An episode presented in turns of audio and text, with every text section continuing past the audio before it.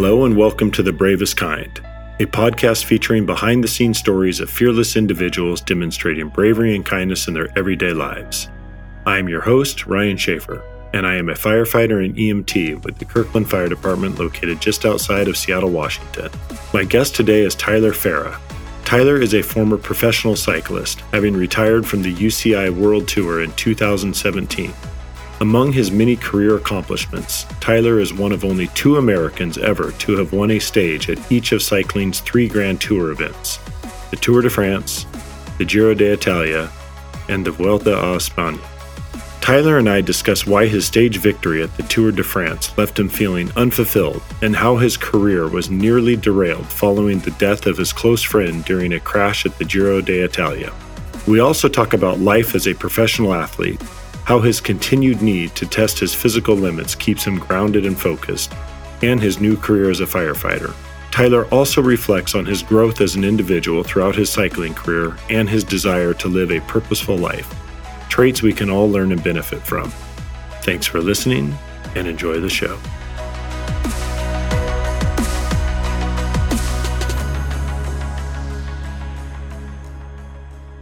Have with me today Tyler Farrar. Tyler, first and foremost, thanks so much for joining me. Yeah, happy to be here. So, for everyone listening, I know Tyler because we are fellow firefighters at the Kirkland Fire Department. You came on board, what, about three years ago now?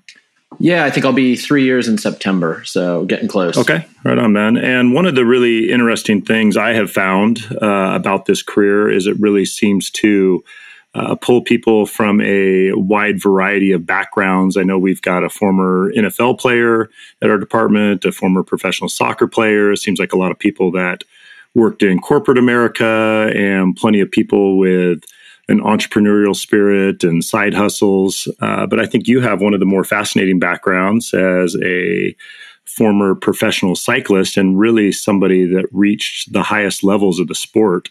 So before we get into that and some of your accomplishments, I'm curious as to what got you involved in the sport of cycling to begin with.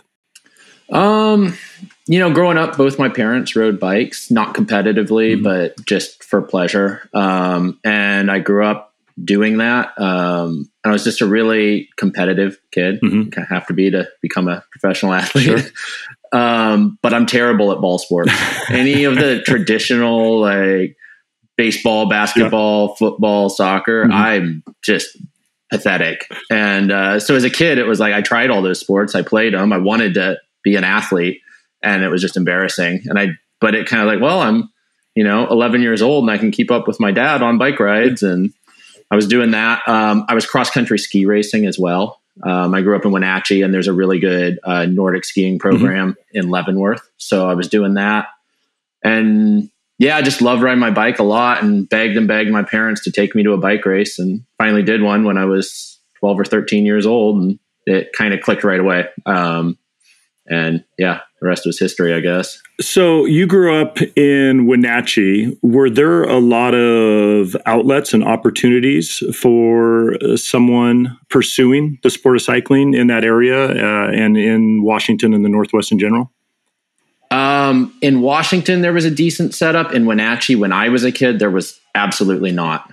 Um, there were like two or three other people in the whole city that raced bikes. Mm-hmm. Um, it just wasn't popular. People rode bikes, but just for fun. Yeah. Racing wasn't really a thing. Um, and all the races pretty much are over on the west side. Okay. Um, so until I turned 16 and got my driver's license, um, my parents just every weekend from March through September, we spent the weekend over on the west side of the state at whatever bike race was happening. Yeah. And uh, yeah, they they invested a whole lot in it. Um, it's cool. The the way it's grown, uh, Wenatchee's kind of turned into a bit of a cycling hub in the state now. They've, the city itself has embraced it uh, as far as like they've done a lot of mountain bike trail development and all that. And they have a really cool high school mountain bike team program oh, wow. going there now. And a lot of pretty talented kids are actually coming out of Wenatchee uh, these days. And is that kind of specifically uh, mountain biking when you say when you say a lot of talented kids coming out of there, or is that a mix of mountain biking and and road racing? A little bit of both, probably a little mm-hmm. more on the mountain biking side because mm-hmm. Wenatchee's become like a destination for mountain yeah. biking in the state. And so, and then they have that high school program that's turning into just an awesome talent development pipeline for kids. Because um, that's the thing about the sport in America is a lot of these super talented kids end up running track in high school or right. cross country, and they don't go down the cycling route. Mm-hmm. They they totally have the engine, uh, but they just weren't exposed to it. And now getting getting more kids exposed to it at the high school level, it's just talent identification, really. And Absolutely, yeah, and you're getting these kids out there. Well, I was going to talk to you a little bit about that, and I will here in just a moment about being an American cyclist. But back to the growth of this sport in Wenatchee, do you feel as though your success has anything to do with that and the fact that that has become such a popular sport in your hometown? Oh, I don't know. It probably didn't hurt. Um, you know, having a local kid come mm-hmm. up and, and make it and be, you know, competing in those races that everyone who likes cycling pays attention to, I'm sure helped. Yeah. Um, but like I say, I think the biggest thing is that community, the local bike clubs, done a ton of heavy lifting there to just create events for kids, create the the kind of setup for them to explore the sport and decide if it's something they're interested in. So, yeah. I mean, yeah, sure. I'm, I'm sure I was a contributing factor. It's always good to have someone who's succeeding that you can look up to as a kid. Um, sure.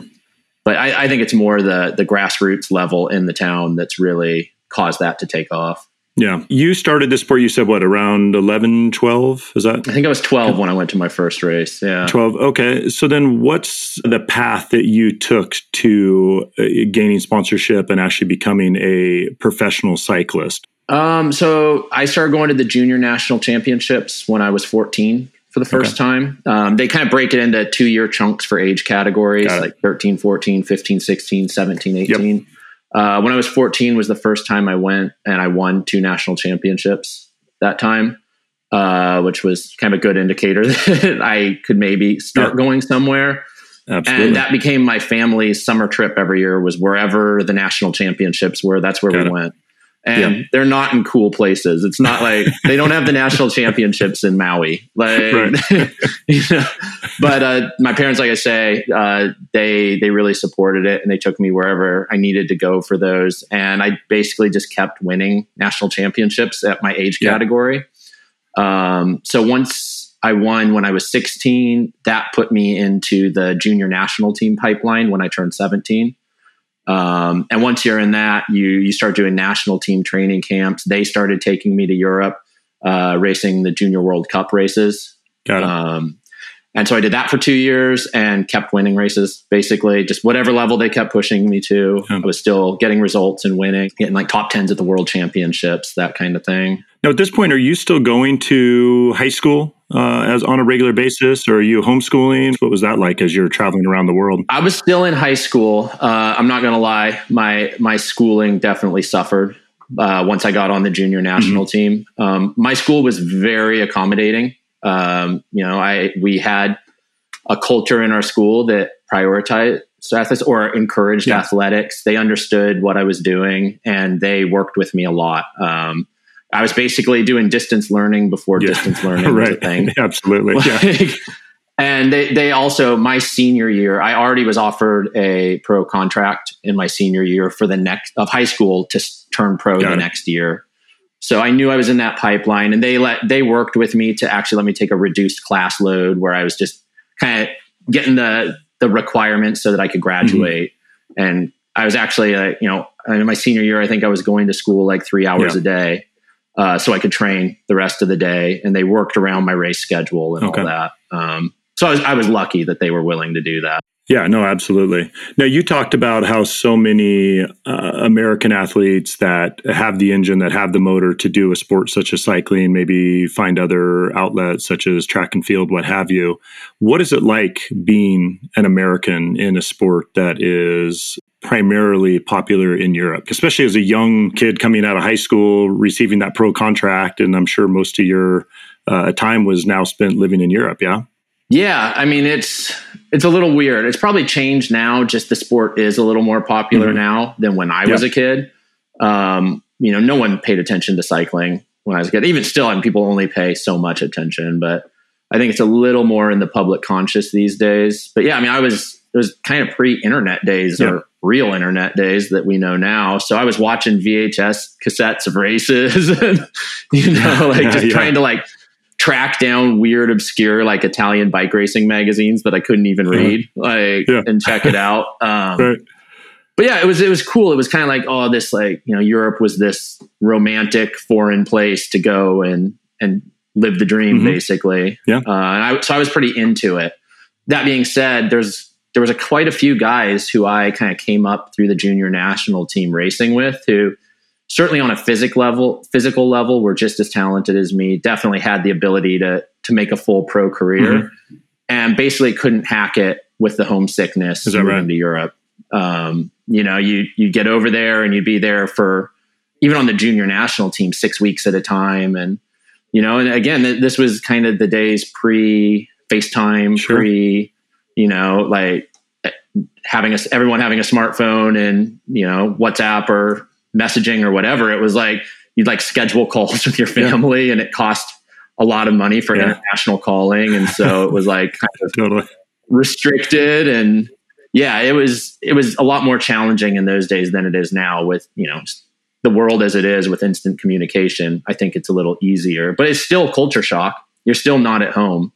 Um, you know, and some guys can get over there and flourish. Some guys get over there and do well enough to do it. And it kind of breaks some guys. Um, you know, so luckily for me, I viewed it as a as a big adventure, and mm-hmm. you know, I was into it. I thought it was awesome to go over there and live over there and travel around. Absolutely. And are you basically living with fellow members then from your team? Is that is that more early on? You are when I yeah. when you're going over there with the junior national team. Mm-hmm. You are when I bumped up to the at the time it was called the pro tour. Now it's called the world tour. Okay. uh, basically the top tier. Yep. Then you're making a real salary. Yep. you you get your own place. You do you you've made it at that point and you're a grown up. Um, but yeah those early days when you're you're over there like the us national team had a house in belgium okay. that they could house like 20 of us in. Got it. and it was a bunch of like 18 19 20 year old kids yeah. who've like never been away from home before. Right right. like just going and living in this house. It was disgusting. It was, like we were just also your own little uh, your own little fraternity house there, huh?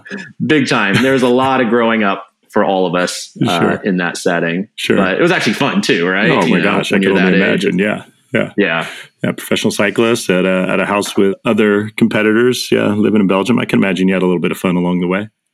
Oh yeah, for sure. Oh yeah. So yeah, we did that. Like I, like I say, I turned pro straight out of high school um, on the U.S. circuit, mm-hmm. which would be like to kind of make a comparison, be like playing in the minor leagues yeah. in baseball on the U.S. circuit. Uh, and so I did that for three years, where I was racing in America part time, and I was going to Europe still with the national team for like specific events. Um, I kind of had a balanced program where I was about 50 50, okay. um, which was nice. It was a way to make a little bit of money you know, at least enough to like have an apartment and not live at home, sure. when, which I didn't want to do when I was 19 years old. Um, so I was doing that and then having success there. Won won some pro races in America. Won some of the really big. Uh, they have an under 23 category mm-hmm. um, over there. That's kind of the, the final stepping stone before going pro. Uh, I won some of the real big races in the under 23 category over there. Again, got some results at the world championships and got offered a, a, pro contract at again at that time called the Pro Tour okay. uh, with a French team. Got it. And that's so 2006 when I was 22 is when I made the uh, the jump to the top. Gotcha. Top tier. All right. And that was a culture shock. I can only imagine getting on a yeah. French team, living in France when you don't speak French. Uh, that first year was pretty rough. yeah. I did a lot of growing up that year. I can imagine. Talk um, about uh, being homesick, probably at that point, maybe more yeah. so. Luckily, my uh, my now wife, uh, we've been we've been together since we were in high school. Um, she she graduated college in June of that year mm-hmm. and moved moved right over with right? me and yeah, so that was probably a big part of my success. Absolutely right. Had somebody um, to help anchor anchor you there. Big time. She uh, kind of created an actual home. Yeah. Uh, over there, as opposed to what I had been doing until she got over there, which was like an empty apartment mm-hmm. with a bed and one chair, and it was really grim and depressing. But uh, uh true bachelor yeah. living right there. Oh yeah, not glamorous. Yeah. So Tyler, I've always found cycling to be very interesting because it's this individual sport, but especially at the highest levels that you're talking about, you're still on a team. And I know there's different specialties. Uh, you, if I'm not mistaken, were more of a sprint specialist. I know there's all like what domestiques and what have you, and then mm-hmm. you've got your, your your your top dog on the team. How is that hierarchy? Typically established? And is there a lot of infighting that often occurs there within a team, or is everybody on the same page and everybody knows their role, even even though it is this individual sport but wrapped within a team environment? Yeah, cycling is interesting. It's it's an it's a team sport with individual glory, basically. Um, mm-hmm. You know, the team. Yeah. All sells out for one guy, and then he's the guy that gets to get his picture in the magazines and stand on the podium exactly. and be famous. Yeah, right. When he wins, right. um, but that being said, it's a sport like it pays its athletes well. Like mm-hmm. at, when you get to that level, the infighting tends to go away. Okay. Um, but like those roles in the team are very fluid too. Where I was a sprinter and a one day classic specialist. So in the one day classics, I was at the peak of my career, the the guy that people were working for. Got it. Yep. Um, but then at other races in the year, I might be using a race for training. Um, you know, I would have raced and taken a break um, and then I'd be coming back and I'd be using that race for training. I'd be riding as a domestique to help someone else at that yeah. race, doing support. Even when I was a sprinter at like the Tour de France, um, you know, the team has multiple goals. Like they want to win stages on the sprints, but they might have a rider who's competing in the general classification for the overall. Um, sprinting's a lot about positioning, so I was really good at it. So the first week I would be focused on the sprints, the team would be riding for me we would hit the mountains and it would be my job to position our climber classification guy coming into the bottom of the important climbs so that he could start in front and have the best the best shot so that those roles are fluid throughout okay. even a season yeah um, but it's pretty ruthless like you're mercenaries and yeah. the team wants to win and they don't really care who on the team wins as long as the team wins yeah. so they're if you're even if you're the big star that they're paying, you know, yeah. the top salary, yeah. if you're having a rough year and there's some young kid who's riding mm-hmm. well, they'll bump you pretty quick. yeah. It's definitely uh, what, what what have you done for me lately? Oh, big time, yeah. And then you, your your role evolves over time too. At the end of my career, I wasn't as fast anymore, um, and I kind of morphed into a road captain's role. Okay. Because at that point, I'd been racing for a long time. I had a ton of experience. Yep. yep but I wasn't fast enough to win anymore. Mm-hmm. It just wasn't there. They could ride if the team rode for me on a great day, maybe I'd get fourth. Okay. You know, and, and that it's wins, it's winning or nothing and at that at in that, that sport. So then I just became the guy to like make the calls on the road, kind of a thing. And you know, guys, guys' roles evolve yeah. over the course yeah, of their kind career. of more like you said, a captain understanding what everybody else's roles are, right, and putting the team in the in the best best place for success. Big time. And you know, it's the same races every year, so you learn the race. Um, so once you've gone to like the one day classics were my specialty, I had those cor- the courses memorized, and you know, I, I raced Tour of Flanders, which is like my favorite race and one of the biggest in the world. I think I did it 11 times in my career. So, you know, you can give a lot of share a lot of knowledge to the young guys who are super talented but just don't have that yeah. experience yeah. yet. Is the Tour of Flanders that the one that's it goes over a lot of like bumpy cobblestone and stuff? Yep. Is it, okay. Yeah, I feel like I've seen a documentary maybe on that. Yeah, it's cycling's the number one sport in Belgium. Okay. Um, Flanders is the Dutch region mm-hmm. of Belgium, and uh, it's like it's the Super Bowl. Yeah, there are the population of Flanders off the top of my head. I want to say is like a few million. Maybe it's like four or five million. Mm-hmm. There are over a million people on the side Is of the road right? watching the Tour of Flanders. Crazy. Yeah, it's chaos. Um, but yeah, the, the, spring classics, they're all those cobblestone races. Yeah. They happen in March and April okay. when the weather's just terrible. And it's no big mountains. It's a lot of short, steep, really steep, punchy climbs. And, you know, I, I was too yeah. big. I was never a mountain climber, um, but I was good at those races. Hmm. And they were just kind of last man standing affairs. Got it. Now, doing some research on you, Tyler, I actually read that you are that you were hugely popular in Flanders. Is that true? I read that somewhere that you speak Dutch fluently and that you were, yeah, that your popularity was at its highest in the Flanders region of Belgium. Yeah, well, like I say, it's the number one sport there. Um, mm. And I, I moved there I say, I, I, turned pro on a French team and we lived in France that first year, okay. and it wasn't a good mm-hmm. fit for us. We were living down in the south of France uh, by Nice. And it was really just a touristy area. It wasn't my speed. It's a great place to visit. I didn't want to live in a in a tourist trap. Um. But I'd been living up in Belgium with the U.S. national team in that house, so I kind of had some familiarity there. So we are like, okay, we don't want to live in France. Where are we going to go? I liked Belgium. Like, let's give Belgium a try for a year. Um, so we moved up to Ghent, which is a pretty cool city in Flanders. Um, the biggest college in the country is in Ghent. Okay. And we were like, we'll try it for a year. If we don't like it, we'll move somewhere else. And we lived there the rest of my career. We just loved it. Got it. That was always and, your home base. Yeah, we were 23 years old. You know, we were the same age as all the college kids in town there. It was really easy to make friends. Yeah. Um, and yeah, I, I, like foreign languages. I'm just interested by it. I think it's fun to learn them. Um, so I put in a lot of effort to become fluent. And no one really bothers to become fluent in Flemish. Um, so just the fact that I did that and that I could give interviews yeah. in Flemish and mm-hmm. go on Flemish TV for the like post race analysis and stuff, it cool. people thought it was cool. Yeah. Absolutely, yeah. You you endeared yourself to to the locals. I'm sure. Yeah, uh, very cool. Uh, so, Tyler, you accomplished a lot in your career and you won six grand tour stages individually mm-hmm. and you're also a part of some team trial wins and for those listening not familiar and you can correct me if i'm wrong because i'm certainly no uh, expert here but the grand tours those are the uh, tours of spain italy and of course the tour de france yep. so if you equate it like i was a big tennis player and in tennis, you have the four Grand Slam tournaments, be it the Australian Open, the French Open, Wimbledon, and the US Open. So these are the three grand multi-stage races. Yep. Yeah, those are like the three at the top. There's a lot of races yep. that are a week long. Um, okay. And less. Uh, there's only those three that are three weeks long. Got it. Right. Those, those are really the big ones. So you won six individual stages amongst those three. And uh, if I'm not mistaken, you're one of only two Americans. Yeah. That's ever won a stage at each of those three grand tours. Is that correct? Uh, yeah, I believe so. It's not, yeah. not very common to, to pull that off, I guess. Yeah. So that's, I mean, obviously a, a, huge, huge deal. I'm curious, what would you consider to be your greatest achievement as a cyclist? You know, it's funny that question. Um, I can tell you what on paper is my greatest achievement. It's mm-hmm. certainly mm-hmm. not the one that means the most to me.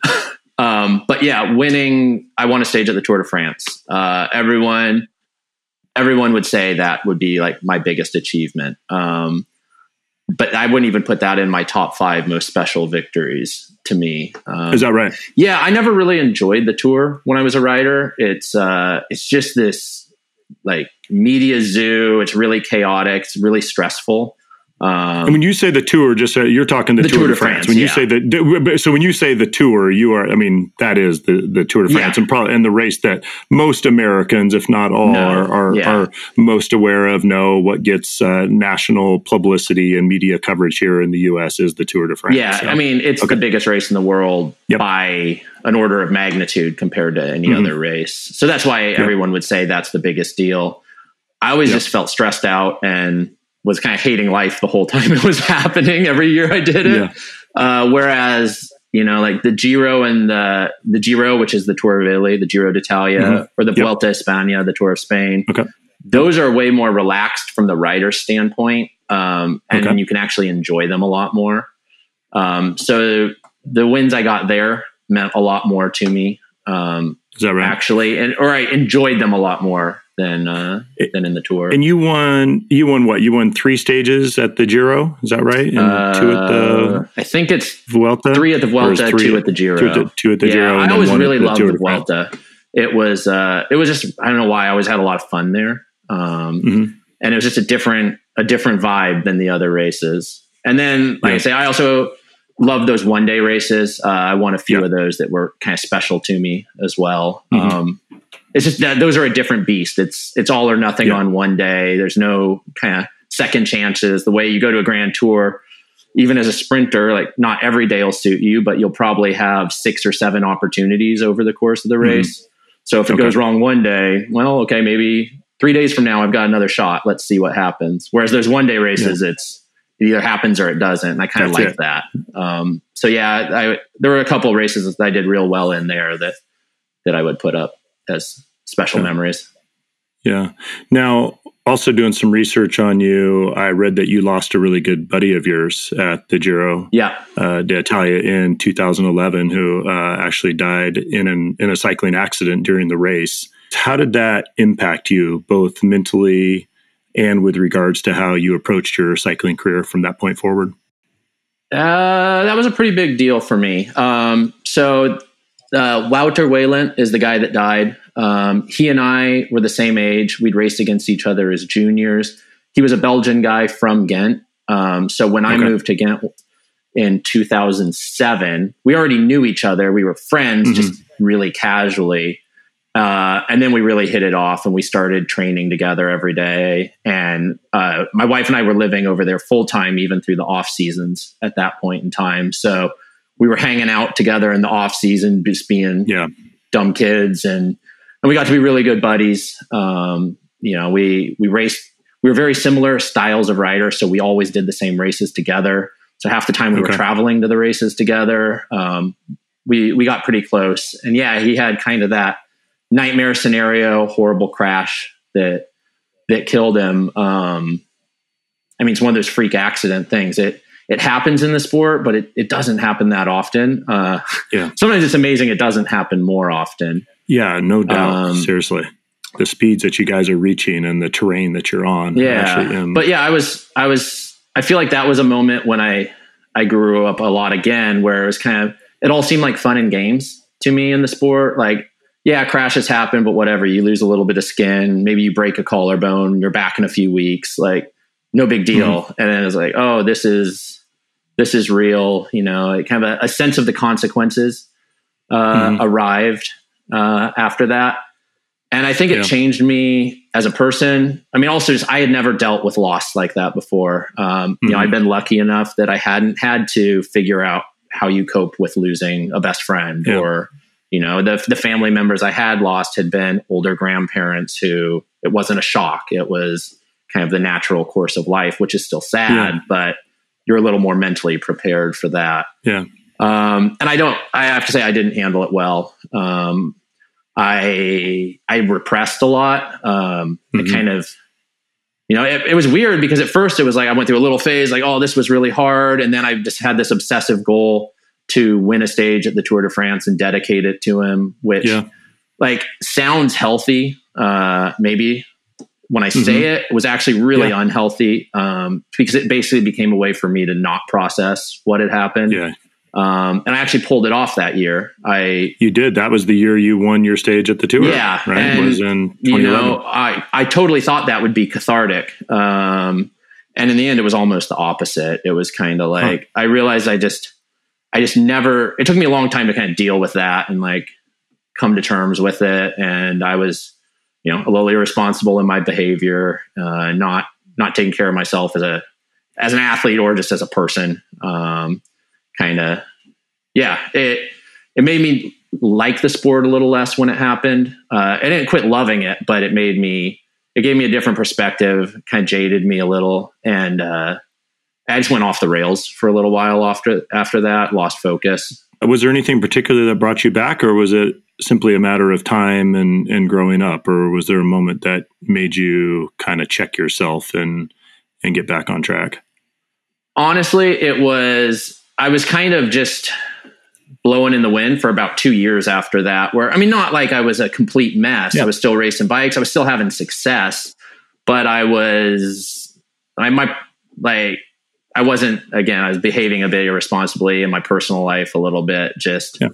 You know, kind of maybe partying a little too much and and all that. And actually in 2013, um, I had I had a little trouble getting a okay. contract the next year.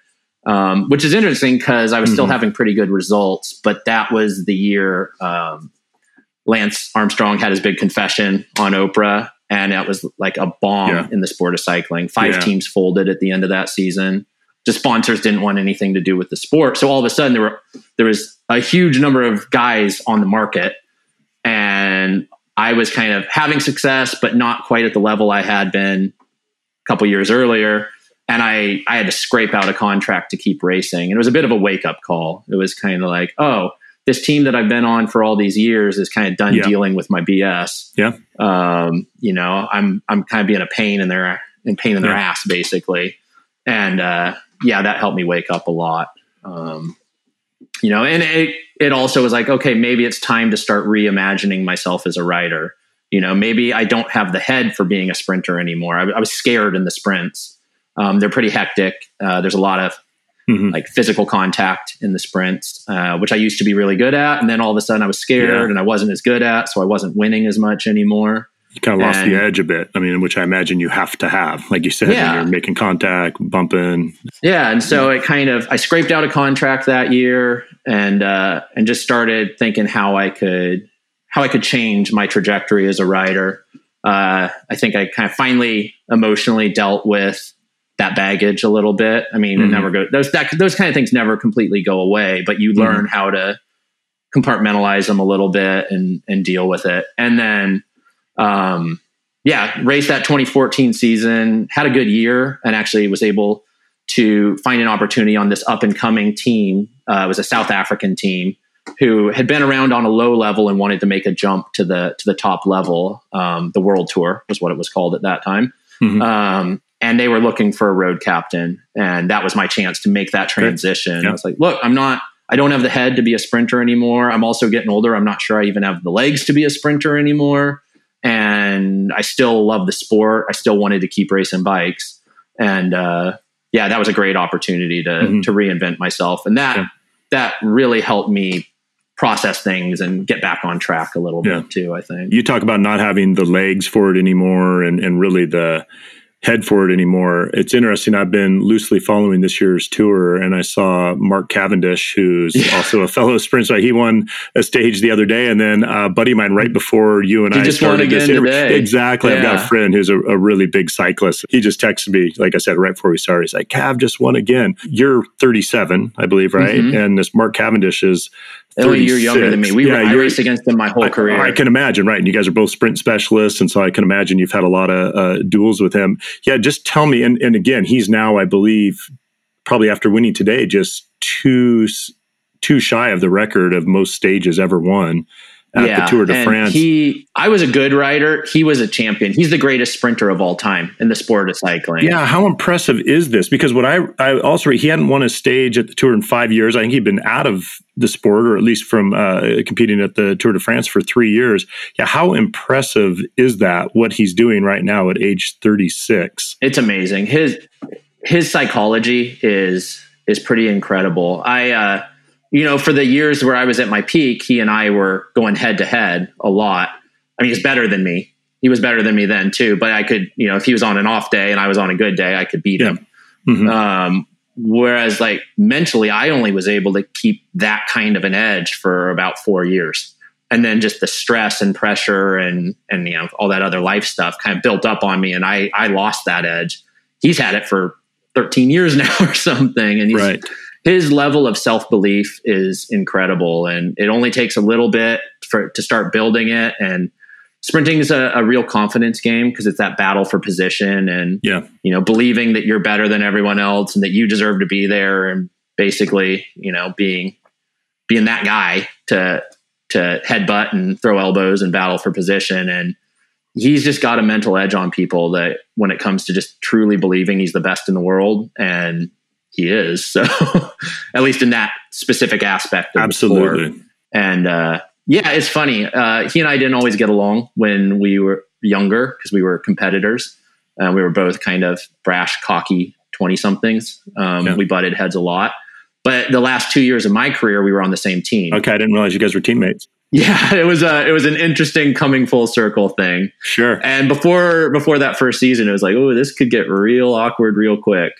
Yeah. Um, but we actually got along amazingly well. Probably the reason we butted heads so much when we were younger is how much we had in How common. similar you were. Yeah, absolutely. and uh, being a little older, a little more grown up, that uh, that changed. And he's a he's a great guy. But it was interesting those two years to to see him inside the team as opposed to a competitor on Mhm. a different team, and Yep. and seeing just how mentally strong he is. I mean, that's why obviously he has the physical ability. You can't do it without that, but. It's his it's his mentality is why he's the greatest of all time. He I've always been fascinated by that. People that dominate these sports, especially individual sports. You take a, a, Roger Federer at his uh, peak or a Tiger Woods when he was at his peak. When you have these people that are competing against the very best in the world, and then yet they dominate those people that are the very best. And there's always there's got to be some mental something that they have that is not normal you know, I've been on teams with a couple of those kind of champions.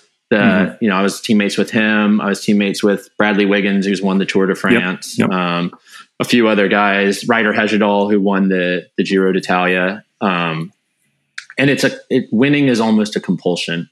Yeah. Um, you know, it's interesting. Like for me, if I went to a Grand Tour and I won a stage in the first week, it was kind of like, whew, did yeah, it, job did done. It. You exactly. know, I can just exactly. kind of enjoy myself for the rest yeah. of the race. Pressure's off.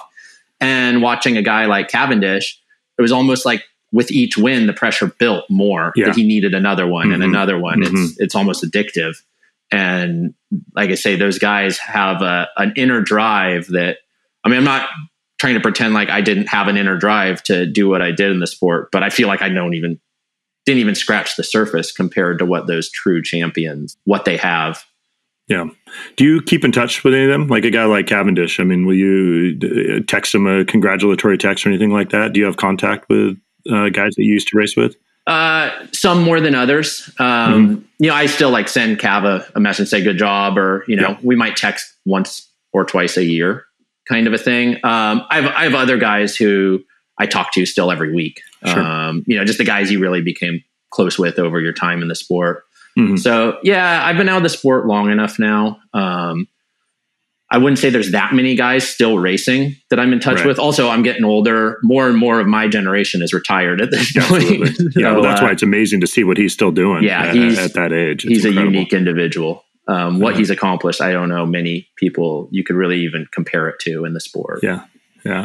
Any regrets from your racing career?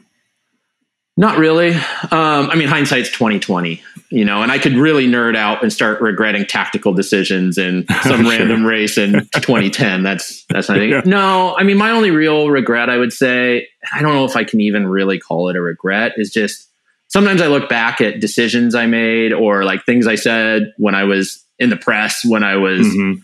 26, 27 years old and just super cocky and I cringe, you know. Did you have a reputation? Were you like Tyler Farrar, the brash, cocky American? Were you like the poster child of? I don't know if I was that bad, but I definitely yeah. had my moments. Okay. Um, you know, I was I I could be a little hot headed at times mm-hmm. in the mm-hmm. races, and yeah it's growing up, you know? So like I don't know if it's a regret because you just have to go through that growing up. And especially you turn pro really young, you're in that world, you're having success. It's really easy to be cocky. Yeah. And uh absolutely. You know, it, it, it takes a little time to well dose of reality sometimes. And but yeah, other than that, no, I, I view it as a great adventure. You know, I I look at a guy like Cav, I'm like, wow, I don't know how you're still even in the sport, still living that lifestyle, mm-hmm. uh, let alone winning at the highest level because um, yeah. it, it, wore me down after a while uh, just to mm. travel and living out of a suitcase it is such a different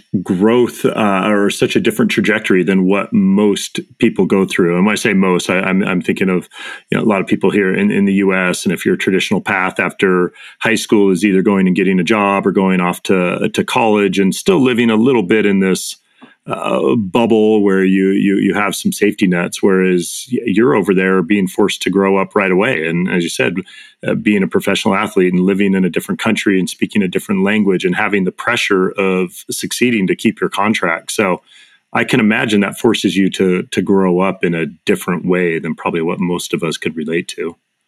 Yeah, it's it's a weird paradox. It really makes you grow up fast in some ways Mm-hmm. And yet at the same time, being a professional athlete allows you to be an eternal child.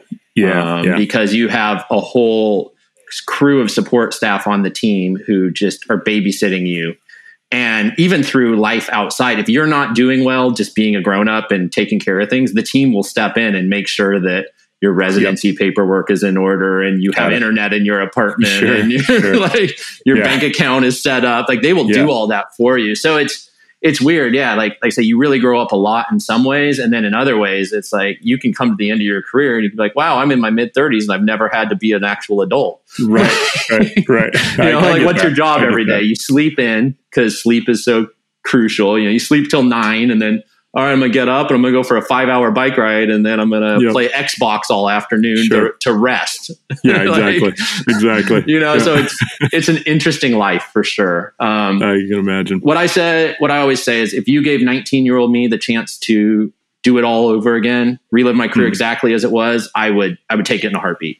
Yeah. I, I wouldn't I wouldn't give that up for anything. Um, but I'm also really happy to be what I'm where I'm at now in life and and be in a different chapter. Um, you know, it was a great adventure. I'm really thankful that I got to experience it. Not many people do.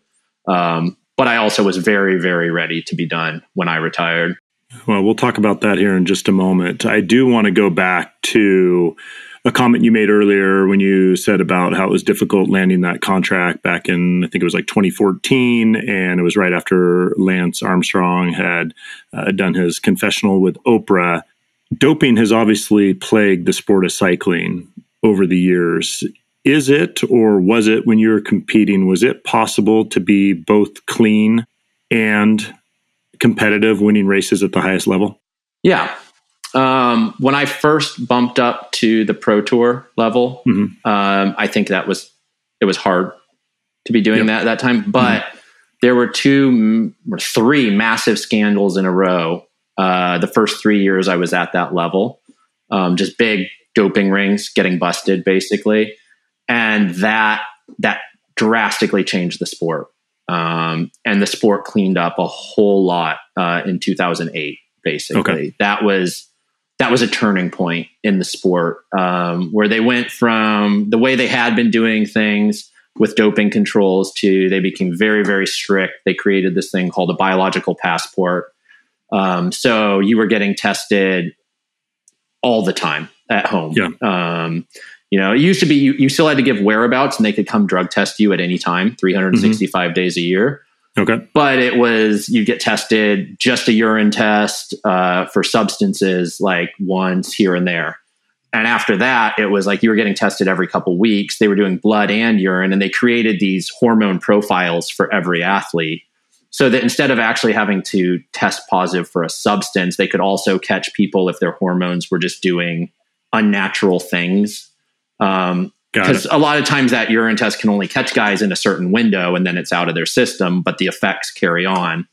Um, and when they started doing all that, the sport cleaned up a lot, which was lucky for me because uh, my first two years at that level, I was having success in small races uh, mm-hmm. and just getting my head kicked in in big races. And it was kind of, well, am I good enough to be at this level? Maybe I actually yeah. need to go back and just do a career on the American circuit. I, you yeah. know, briefly considered that, or it was like, you know, maybe, or you're like, do I have to start having that dark question of, do mm-hmm. I go mm-hmm. down that, yeah. that doping path? Um, so personally, it was fortuitous timing with those scandals because the sport basically cleaned up before I had to make that like, okay, do I do this or not decision. Would you say the sport is, uh, to your knowledge, then pretty clean right now? I mean, do you think the sport's in a in a much better place now than it was during those Lance Armstrong years?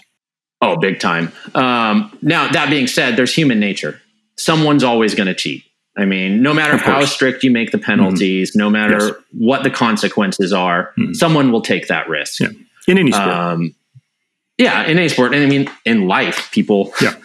Yes. Exactly. You go to jail for a long time for robbing a bank, but people still exactly. try to rob banks. That's right. That's right. but, uh, but yeah, I think the sport is uh, is very clean, or as clean as it can be at this point. You know, like I say, you're always going to have that element where it doesn't matter what they do; they're going to take the risk, and you just have to hope they get caught sooner rather than later.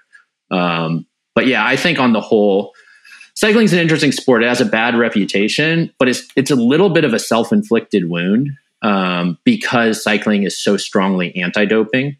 Yeah. Um, you know, one of the big scandals was Operation Puerto. Uh, that was one of those ones. It was in 2000.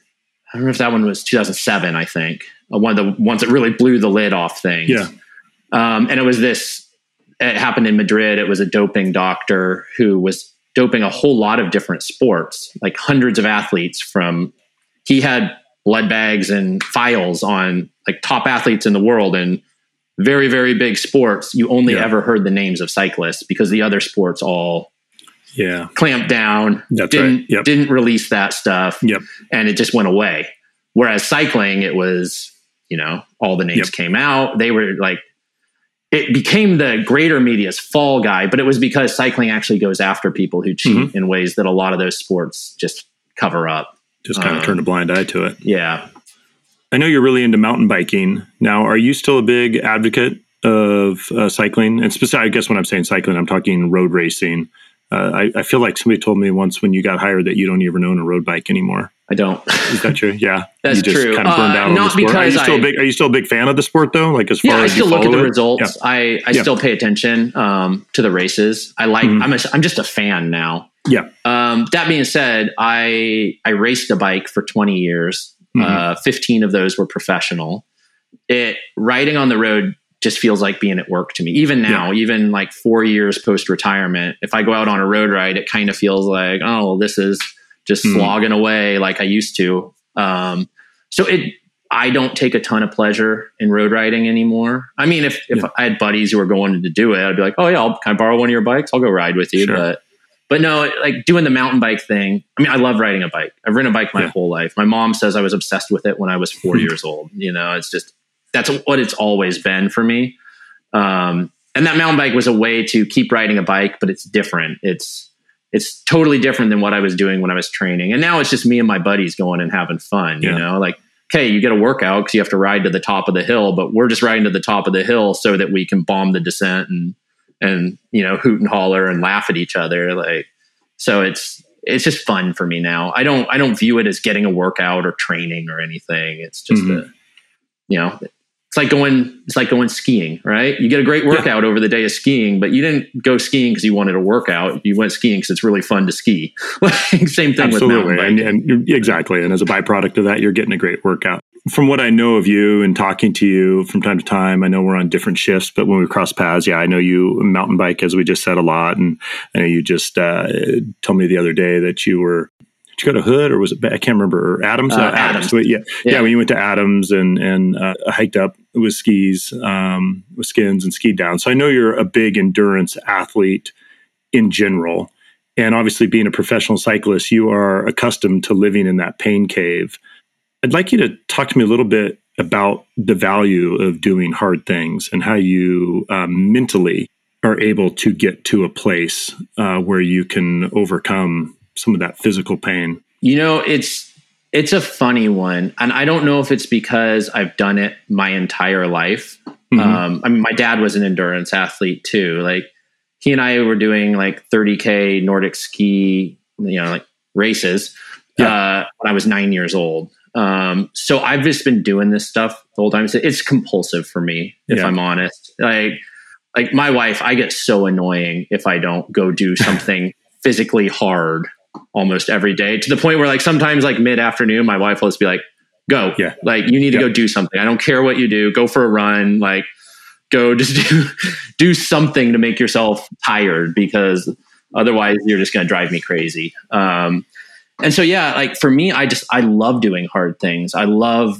pushing myself physically i think you get a real kind of mental clarity w- mm-hmm. when you get into that zone yeah. um, that personally i find hard to achieve other ways um, you know that that feeling when you're just in tune with your body and kind of feels like you're doing what you're supposed to be doing and it's hard but it feel it, it doesn't hurt it feels good to be going hard. That's that's yeah. kind of the way it feels to me. Um, I also just kind of have a fascination uh, with putting yourself in a situation where it's just like, well, this just is what it is. We have to get from point A to point B, and there's not an option to tap out. Basically, mm-hmm. um, you know, my hobby all through my racing career was hunting and uh, mountaineering like okay. alpine climbing. And so my mm-hmm. off seasons, instead of a lot of my fellow bike racers would kind of just hang out in the off season and maybe mountain bike a little bit and you know party and relax. A lot of times I would finish the season and then my brother and I would go do these just ridiculous alpine climbs where it's yeah. like you I was always seeking to put myself in a position where you're just like, wow, I'm really tired and this is really hard, but I can't quit. I'm, you know, you're you're I'm, in it, right? There's no other it. option like, but to continue to on. is to just finish it, and and I love that. You know, like that was also you know like you know hunting. You we do these big high altitude mountain hunts, and you get an animal down eight miles from the car, and you're like, well, we got to pack this thing out. There, yeah. you're not. You can't. There's no other option except you just do what has to be done, and it's really hard. But I just find that so satisfying. You know that. Yeah. I, I enjoy it while it's happening, even the suck just kind of embracing the suck and like, oh, this is so hard. Oh, this is miserable. And especially if you're doing it with someone else who mm-hmm. you can kind of laugh yeah. about it as it's happening yes, with. Yes, uh, who you know is also suffering just as you are and going through that and having that shared experience. Yeah. My my younger brother and I, we've been doing that together our whole lives between yeah. hunting and climbing and mm-hmm. and the bond that that builds with people. It's also the bond you build with your teammates as a pro cyclist. You're you know that shared suffering really yes. ties people together in a way that people who haven't experienced that i think it's hard to explain it to yeah. them you know you go through those things and you're like it you yeah. shared that and you got through it together and you helped each other get through it and i mean i'm sure you can build those bonds other ways too but for me doing something really hard is the way to the way to do that. And uh, look, I, I, I agree with you, and I know exactly what you're saying. And I've talked about this on some of my other podcasts. But there is something about having shared experiences in hard circumstances that really bring people together and really forge those bonds and yeah, I've, I've, done my share of mountaineering as well. And uh, the guys that I have done some of this mountain climbing with, yeah, they're some of the some of my tightest relationships that I have to this day. Or or guys that you just do difficult workouts with, and, and a little bit, you know, even in the yeah. even in the fire service, uh, um, going on on these really intense calls at times. And I'm sure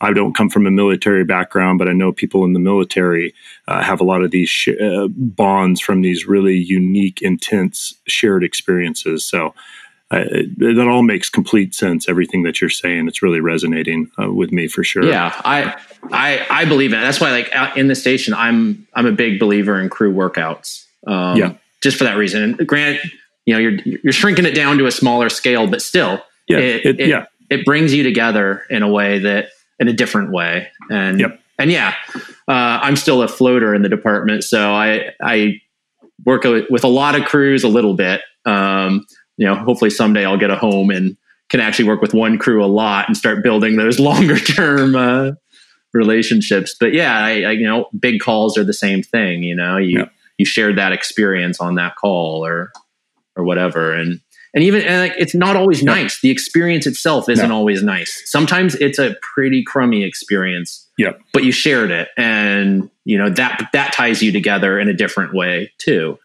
sometimes the crummier the experience, the more it brings you together, yeah. especially down the road. The, the, more you almost look back at it later on with this weird nostalgia of just like, you know, yeah, it was just like how, how, how shitty it was or, or, or, or, how crazy it was, you know, it's almost like uh, the more out there it is, the more you do form that bond. I had a climbing buddy that called it type two fun.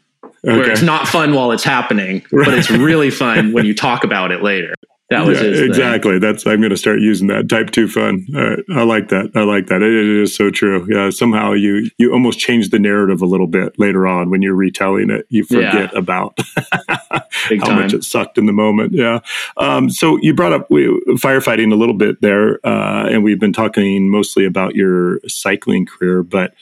Yeah, let's shift gears here a little bit. How did you decide upon pursuing firefighting uh, as a career after retiring from cycling? it's something that had been in my head since I was a kid. Mm-hmm. Really, um, like when I was in high school, I I was pretty driven to become a pro cyclist, but it, yeah. I still had in my mind, well, what if I'm not good enough? Like, what yeah. am I going to do with my life if I can't be a pro bike racer? Right. And it was kind of, well, fire service seems pretty interesting to me. Um, I had a friend who I was in high school with who went right into the firefighting route. Um, he's an officer down at the in Hanford now. Um, okay. You know, he's been he's been a firefighter for 17 years now or something. Yeah. Like yeah. you know, and we we ride we rode bikes together in high school, but he was just on a path. You know, he was going to be a firefighter. Yeah. And, uh, you know, like, so talking to him, like him moving in that direction, put it in my head. And then, you know, I went down the cycling path and I got to live that experience. But you retire really young when you're from cycling. And I was 33 mm-hmm. years old when I retired from cycling. And, you know, like you can't just do nothing for the next. Yeah, still got some working years left in you. Big time. And I'm also yeah. a person like I need a purpose. I, yeah. I thought, you know, like when I come to retire, I already knew, I knew without a question in my mind, uh, two years before I retired that I was going to be a firefighter. Okay.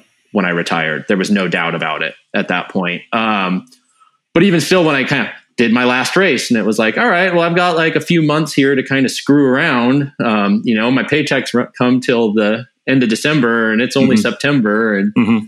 after about two or three months, it was like, I need a purpose. Yep. I, I need, I need something beyond just recreating every day. Um, but yeah, I, I, one thing, cycling was an awesome experience and it was a, a great adventure, kind of a dream come true. But there were parts of it that were really unfulfilling to me. Um, it felt like a very being a professional athlete is a very selfish uh, existence in a lot of yeah. ways. Like your whole day is built around yourself and maximizing your training and your nutrition yeah. and your sleep and your performance.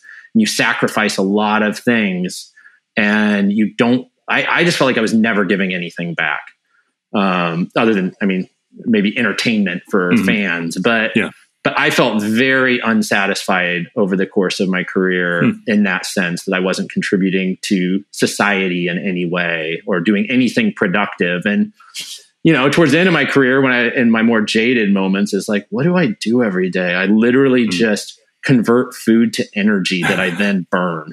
That's my whole reason for being, you know, like, you get to the end of a week, you're like, what did I do this week? Well, I trained 35 hours that's it. like, yeah. So yeah. so I wanted something post cycling that I felt like I was making a contribution. Um, mm-hmm. You know, I don't want to be like corny about it, but but I did want to like serve my community in some way. And uh, you know, there there's lots of ways you can do it, and one way is perfect for one person and terrible for another, and everyone finds their ways. But I felt like the fire service was going to be a good fit for me, and now that I'm here doing it, uh, I think it's an even better fit for me than I even thought it would be. It's yeah, you know, I kind of feel like I've been really lucky. I went from like one dream job to another dream job. Basically, totally. it was like a dream come true, and now I'm a firefighter. I'm like, well, God, I think I'm actually better suited to this job than I was to being a bike racer.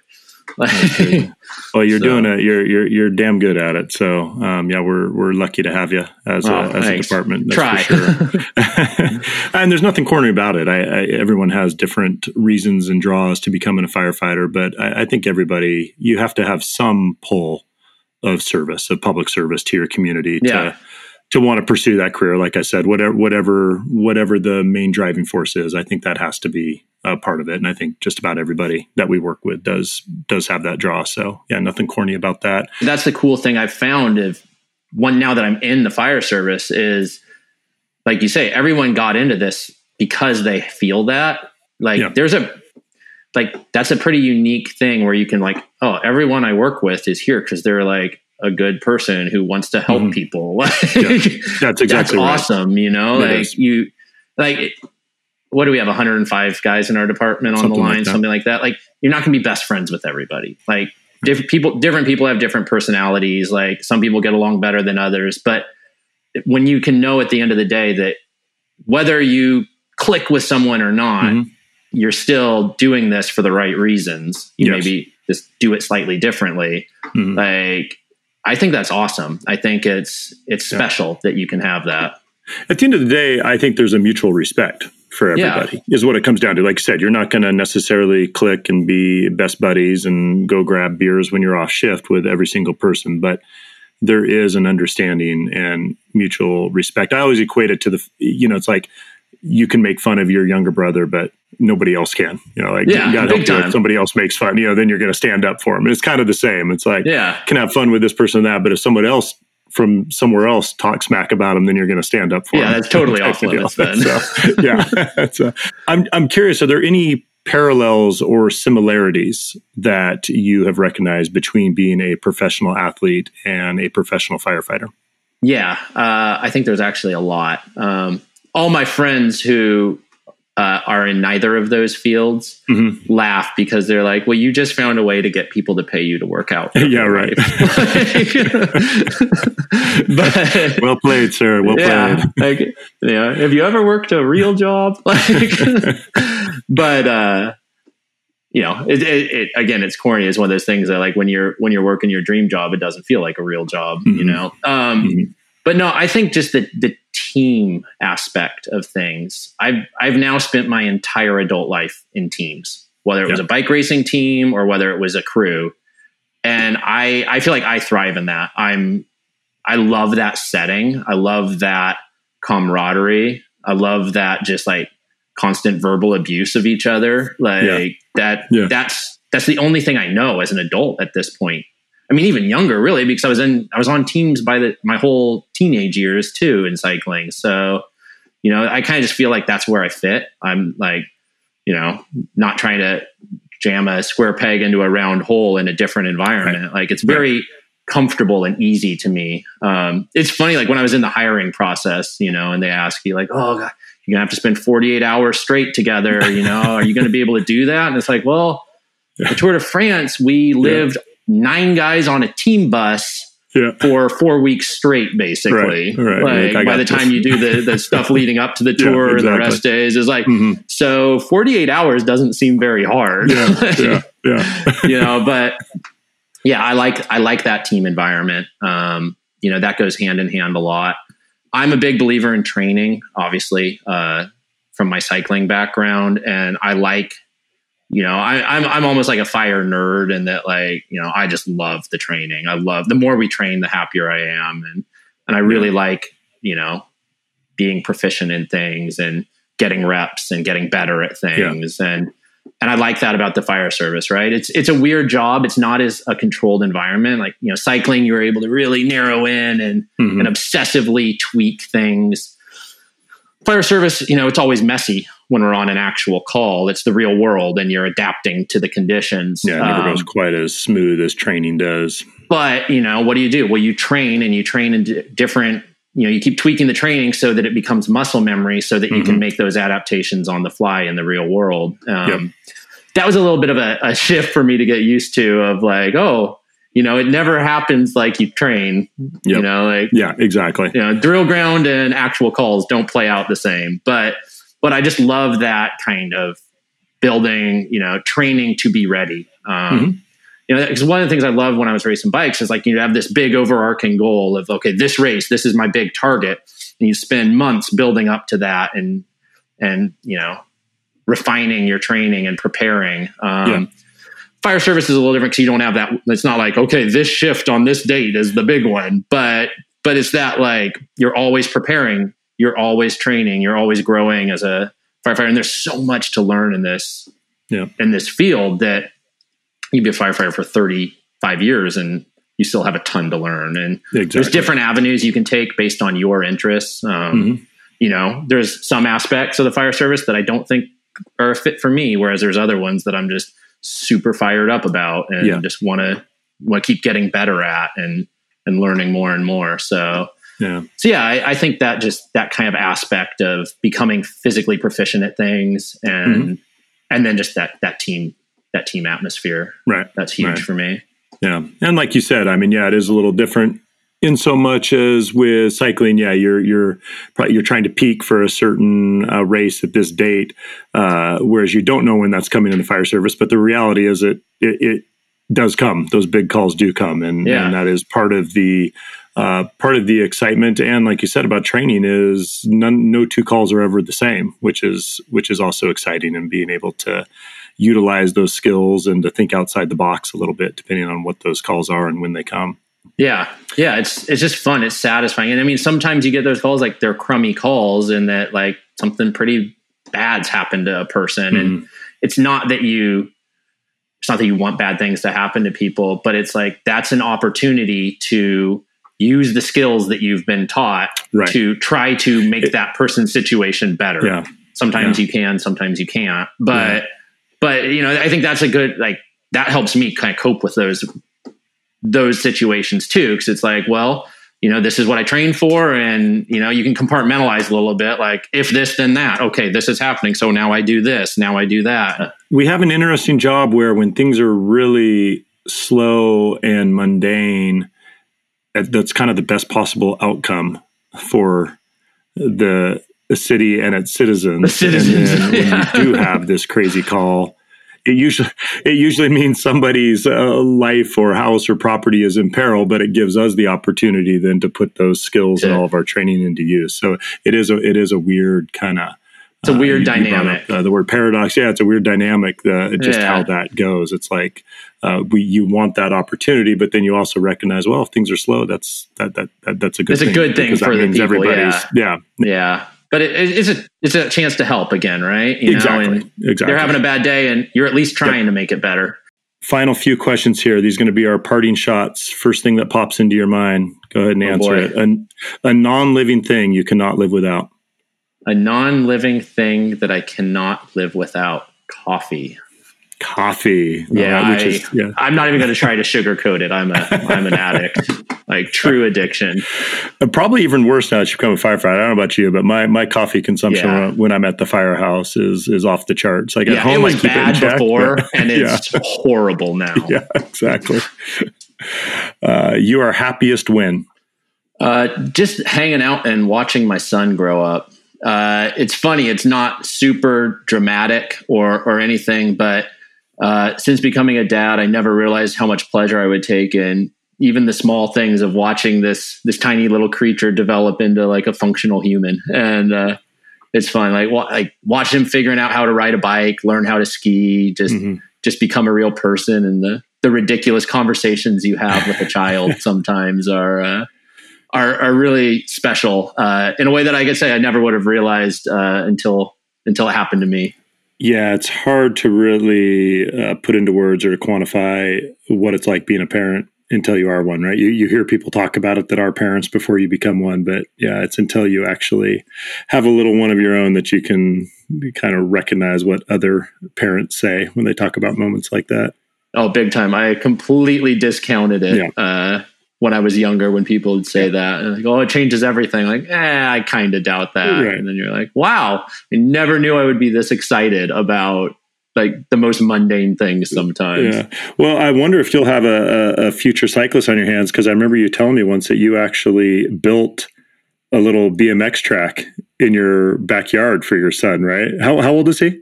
Uh, he's three and a half now. Okay. Uh, yeah, he's he's been a maniac on the Strider bike since he was uh, like 18 months old, more or less. So we uh, we make regular trips to the the real pump tracks mm-hmm. around in the area, and then I I built him his own mini one in our backyard. Uh, that hopefully can kind of grow with him as he gets better and better at it. But yeah, we're we're transitioning to the pedal bike now. Nice. Uh, but yeah, he's a little little pump track machine on a strider right That's now. That's awesome, man. Following in his father's footsteps. Uh, we'll see. you have to do something you are scared to do. What is your process of quieting that fear and proceeding anyways? If it's something that has to get done, it's scary and you just have to like, yeah, it is what it is. This has to happen. So it might be unpleasant, it might suck, it might hurt, it might whatever, but it has to happen. So let's just do it it's kind of that like you know like when you're a kid and you're jumping off a bridge into the river you know yeah. like oh this is 25 feet tall this is pretty scary yeah. you know yeah. like the longer you stand there the scarier it gets like i was always kind of took the route of like well i decided i'm going to do this so i'm just going to run and jump right away because right, right. Uh, so yeah just just accepting that it, it's it's a thing that needs to be get done and mm-hmm. you don't procrastinate just like well it's going to suck now or it's going to suck 10 minutes from now or tomorrow I'm just gonna I'm just gonna do it right now so that it's over. What does being brave mean to Tyler Farrar? Oh, that's a tougher one. Yeah, buddy. Uh, I think it's just, um, you know, pushing through your own weaknesses, whatever those may be. You know, for some people, uh, those what bravery is dealing with things that for other people might seem pretty mundane, and vice versa. You know, like you know, personally, I don't think that what we do on a lot of our calls that maybe the public thinks is brave. For mm-hmm. me, that's easy. It's fun. Like I'm like, sweet, let's go do this. Like yeah. this is awesome. Like I there's no overcoming fear involved in that. It's like almost feels like I'm playing sometimes. Uh, whereas, you know, dealing with emotional issues in your personal life sometimes can be terrifying. And, you know, it's a completely internal battle. And yeah. and overcoming those, it takes a ton of bravery. Uh, and yet no one even sees that. And it can yeah. all happen in the confines of your own head.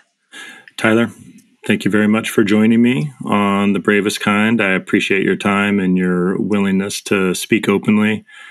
And like I said, man, our uh, department is really lucky to have you, and I'm excited to see where this career takes you. Yeah, I don't know about that, but I'm lucky to be here. So, yeah, uh, yeah. Thanks for having me. It was fun. Yeah, absolutely, man. Had a great time. I will talk to you soon, my man. Will do. And that's a wrap on this episode of The Bravest Kind with your host, Ryan Sheaffer. Be sure to check out my website, ryansheaffer.com. That's R Y A N S H E A F F E R.com for more podcast episodes and information happening in my world. Also, don't forget to subscribe to the Bravest Kind podcast. And if you feel so inclined, please take a moment to leave us a rating for the show. We'll be back at it with a new guest next week. Until then, be brave and be kind in your own lives.